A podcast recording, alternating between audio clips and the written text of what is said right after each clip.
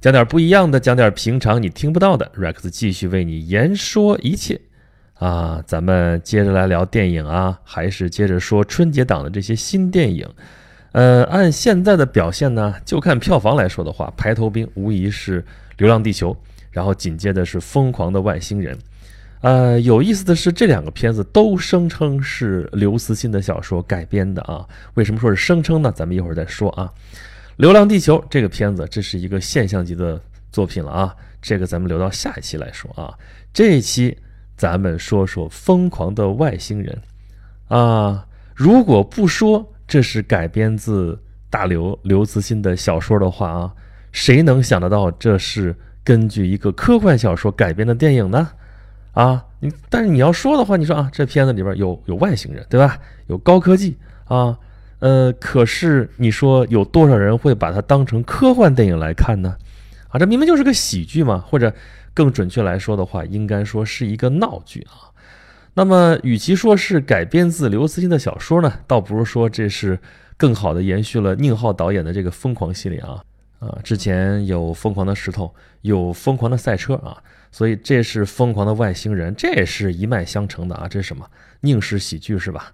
这喜剧什么特点呢？跟那个什么两杆大烟枪什么的类似啊，一般都有好几条叙事线索，好多人中间搞来搞去啊，阴差阳错，各种巧合，各种错位啊，环环相扣，严丝合缝，中间很少有 bug，意料之外，但是又在情理之中啊，在这个过程当中，不断的给大家揭示一些效果啊，这个笑就是欢笑的笑啊，效果。那你按这个来看的话啊。这一次《疯狂的外星人》这个表现也不错啊，至少在商业上是成功的啊，效果也不错啊，票房上来说的话也很成功。除了《流浪地球》这回是一匹黑马杀出来，这拦都拦不住。当然啦，你要说这个表现好不好，也得看预期啊，这你得看跟谁比，你得看怎么个比法，对吧？可能对于剧组来说，对于某些人来说，这个离他们的预期还有差距啊。但是从绝对值上来说，已经是很好了啊。所以说，这就是一部喜剧。喜剧是什么？喜剧是把无意义的东西撕破给你看啊！宁导是深谙此道，他很善于戳破一堆貌似强大的一些。人或者事物的一些表面的形象，从而呈现出来喜剧的效果，这是喜剧的一个秘诀啊。比如说之前《疯狂》系列里边啊，有那种国际顶尖的江洋大盗，有表面上酷但实际上特别傻的那个台湾黑帮啊，什么泰国毒枭啊这些，还有并不专业的杀手啊，这些都是一出来的时候啊，牛逼哄哄的那样子啊，呃，人物人六的，但是后面犯傻的也是这帮人，最后倒霉的也是这帮人，对吧？而他们一开始表现出的傲慢和最后他们的结局之间的这个反差啊，就是效果的来源啊。那这一次呢，这个片子里边这种貌似强大的啊，出来之后也是特别牛、特别傲慢的是谁呢？两方面，一方面是某超级大国的特工，然后就是外星人啊，这种高智商的高等生命体啊，或者他们自认为很高等。但是这么高级的人物，最后就落在了中国最底层、最市井的中国人民手里了啊！主角就是黄渤演的这个耿浩啊。这地方插出来一句啊，就是耿浩这个名字，这不是第一次出现了啊。在宁导的片子里边，只要黄渤出演角色，基本上都叫这个名字。比如说之前《疯狂的赛车》里边，这黄渤演的就叫耿浩。啊，后来心花怒放啊，这个黄渤跟徐峥演的啊，黄渤那里边的角色也叫耿浩。这次啊，疯狂的外星人，他还叫耿浩啊。这次他是个耍猴的啊。那跟他搭档的老伙计呢，大飞，沈腾演的啊，这是个卖酒的啊。宁导自己说的，他说我的片子里边一般都会来一个没头脑，一个不高兴。那这次你看吧，这黄渤和沈腾演的这俩角色，反正是一个没头脑，一个不高兴。那很明显啊。这个黄渤演的这个耿浩就是不高兴，那大飞就是没头脑了，只好这样说。这就是中国社会最底层的小人物了啊，在世界公园里边耍猴，耍猴也没有效益，没人来看啊。但人家耍猴耍的理直气壮啊，人家这是国粹呀，是吧？啊，你耍猴的怎么了？任你是什么超级大国的超级特工啊，任你什么有超高智能的什么外星人，不管你是多么高科技、高智能、高手、高手、高高手。你还不是被我耍活耍的团团转啊，耍的鸡飞狗跳的啊，任你见似鬼，喝了老娘的洗脚水。当然，这不是因为耿浩和大飞他们俩坏啊，是因为他们俩路子野啊，他不按常理出牌啊。但是说的不按常理出牌，是在那高手的那个逻辑里边的，是在外星人的逻辑里边的。但是对于这两位人物来说，他们所有出的这些牌都是非常顺理成章的啊！你天上掉来个猴，我不拿它当猴来练吗？哎，由此产生的这些笑料啊，这些包袱啊，导演演员在这个片子里边拿捏的可以说分寸也是相当的好啊！所以这样看下来，好像这是一部挑不出什么毛病的片子来啊。那么这个气氛呢，也是挺适合春节这个档期的啊，合家欢嘛，对不对？过年嘛，过年嘛，哈哈一乐最重要啊！少给我们整那些什么。特别沉重的题材啊，什么情怀啊，什么意义啊，什么宏大叙事啊，这些啊，就好像这些东西跟这个档期就不搭嘎啊。不过你现在看着票房的话，这已经打脸了啊！疯狂的外星人这表现只能算是合格，算是中规中矩啊。最大的风头偏偏就是被那么一部啊题材沉重、情怀深沉的这么一个科幻大片儿就给出尽了啊。这就是《流浪地球》，当然这个咱说了啊，下一期咱们再好好说它。那么回过头来，咱们还是说《疯狂的外星人》这个片子本身啊。那你说这没什么毛病啊？那有什么问题吗？呃，也是有的啊。比方说笑料、错位啊、巧合啊、偶然中的必然，这都是套路。既然是套路嘛，我们现代观众啊看的片儿看的可不少了啊，有些套路你猜能猜得到啊。比如说《世界公园》。当那个猴啊，外星猴拍到第一张照片传给某超级大国的时候，我们其实已经可以猜到他后面就要利用世界公园这个梗了啊。那拍出一张照片，那就是世界某个著名建筑物，然后这个特工就要到人家原版那个地方去找去，到那儿肯定是扑个空啊，然后再来一张照片，再扑个空，再来个照片，就满世界溜着转嘛。你说这个好笑吗？这个很好笑。但是你能猜得到啊，所以这就在套路里边。那什么叫好？什么叫精彩？你要能超越这个套路，你要让人想不到，那就更有意思了。所以为什么说这片子拍的中规中矩，也就在这个地方，你没有超出预期啊，对不对？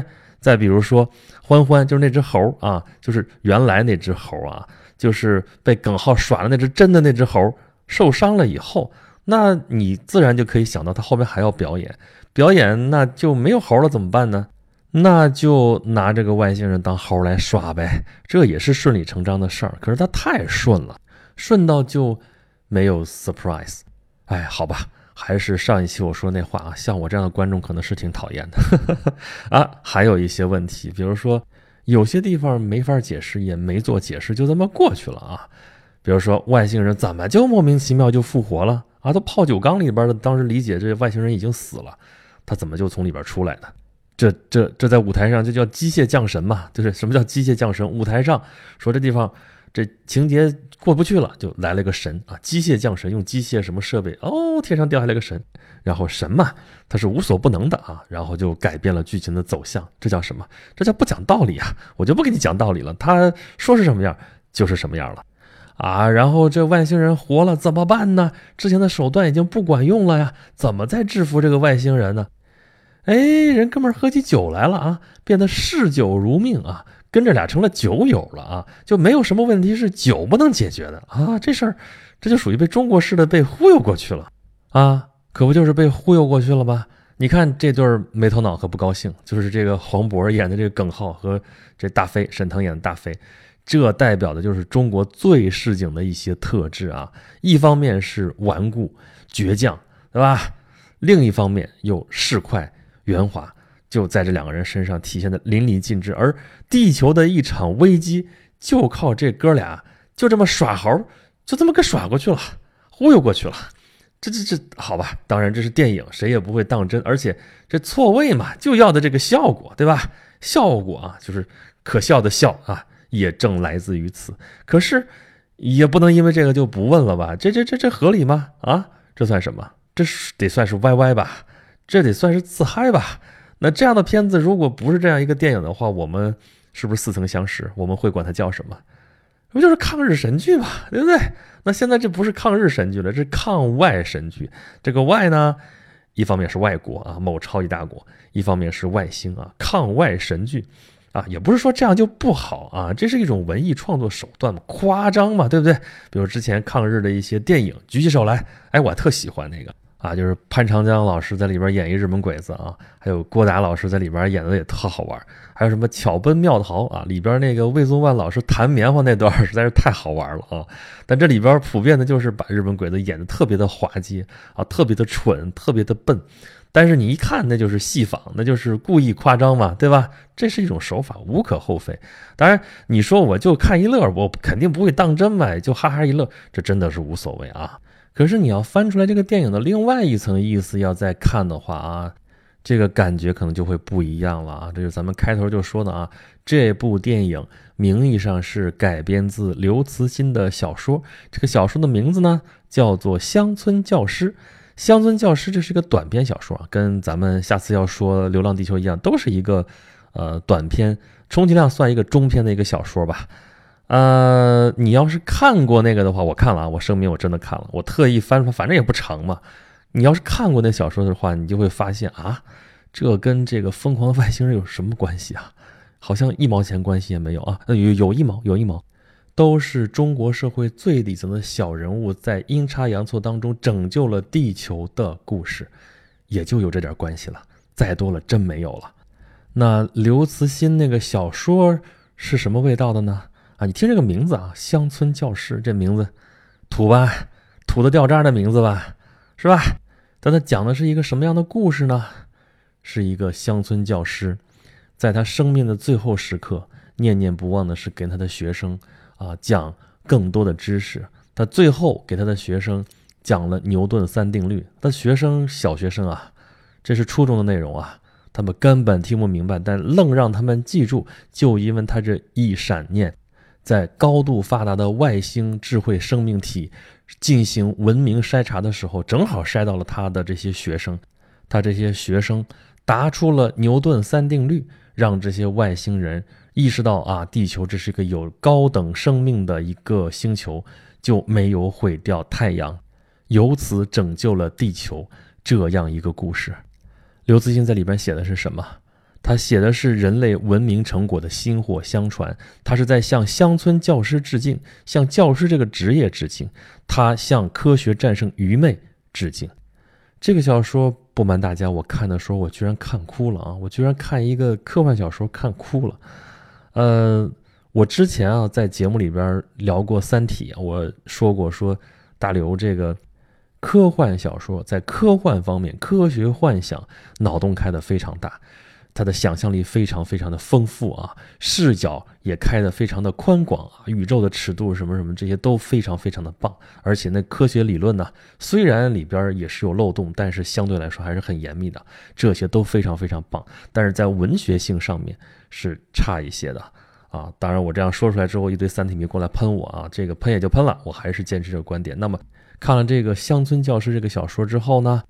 我仍然坚持我的判断啊，因为这个小说里面确实也有一些问题啊，比如说啊，文明的存续居然靠的是乡村教师教会了牛顿三定律。当然，这个你可以说这个小说说的就是这件事儿，好吧？那这个如果不说的话，那文明的存续主要的靠的居然是外星人的仁慈，这个就更说不过去了。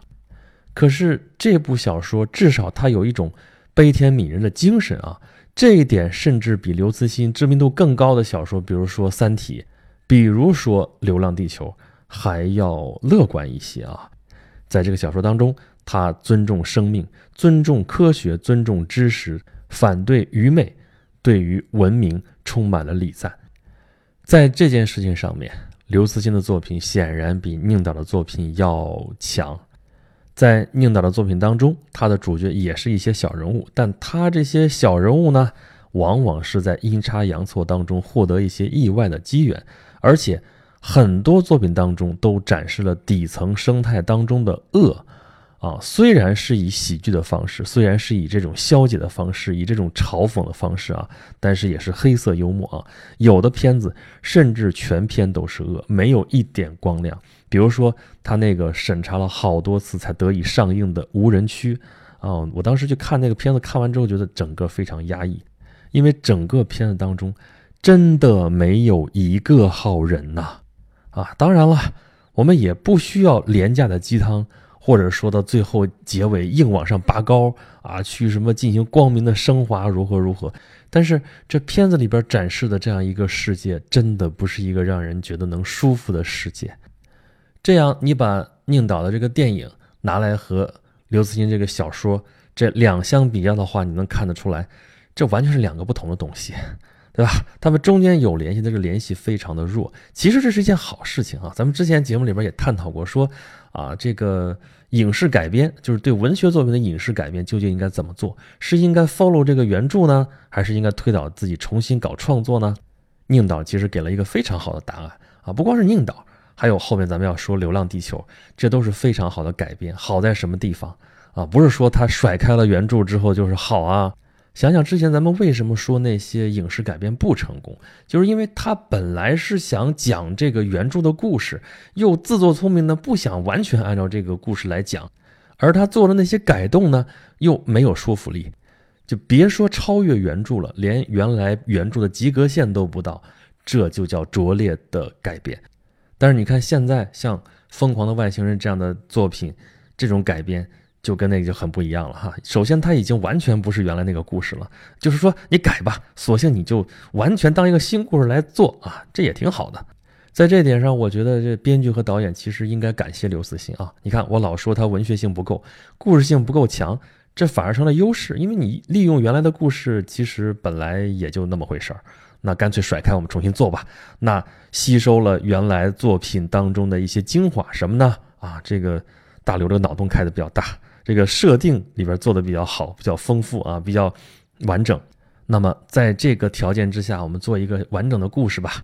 所以这反而是摆脱了原著的枷锁。那么做出来的这个作品呢，应该说大部分是属于电影人的。所以这个电影真的还是宁浩的作品，只是从原著小说当中获得了灵感 （inspiration），这是非常值得肯定的啊。这也是打开了一个思路啊，就改编电影这种方向。其实是很好的，啊，但也正因为如此，说这个片子很宁好，很宁导啊，这就是宁式喜剧。但这次做的这个喜剧呢，咱前面说了，可以说并不出挑啊，中规中矩吧。而且它更像是一部闹剧。当然，宁式喜剧之前也就很像闹剧，那这个更是。那它表现的这些思想呢，你就甭提什么思想，在思想层面上，得说宁导并没有什么突破。至少咱们这么说吧。我们总不能老是靠市井气、靠 YY、靠自嗨来拯救世界、拯救中国的电影吧？好吧，关于这个电影《疯狂的外星人》，我就说这些吧。如果大家想要听到更多的演讲录的节目，欢迎大家关注演讲录的公众号啊，在微信里面搜索“演讲录”，你就能看到一个认证的公众号，就叫演讲录，还有一个小程序也叫演讲录。这都是我的地盘啊！里边除了这些带编号的演讲录的节目之外啊，还有一些特别的专题，比如说有之前出的《凯撒们的星空下》，如果你生在罗马帝国这样一个专辑，这个专辑已经更完了啊，这坑已经填完了。当然还有别的坑，比如说大航海时代全球化的加速点啊，还有其他我准备要讲，比如说啊声律启蒙，还有孙子兵法，还有沿途研读的更多的节目。总之在这儿。你可以听我唠更多的嗑啊，可以跟我聊天，可以跟我互动，也欢迎大家给我提出宝贵的意见，好吧？这期节目就到这里，咱们下期接着聊《流浪地球》，还有中国的科幻梦，咱们下期再见。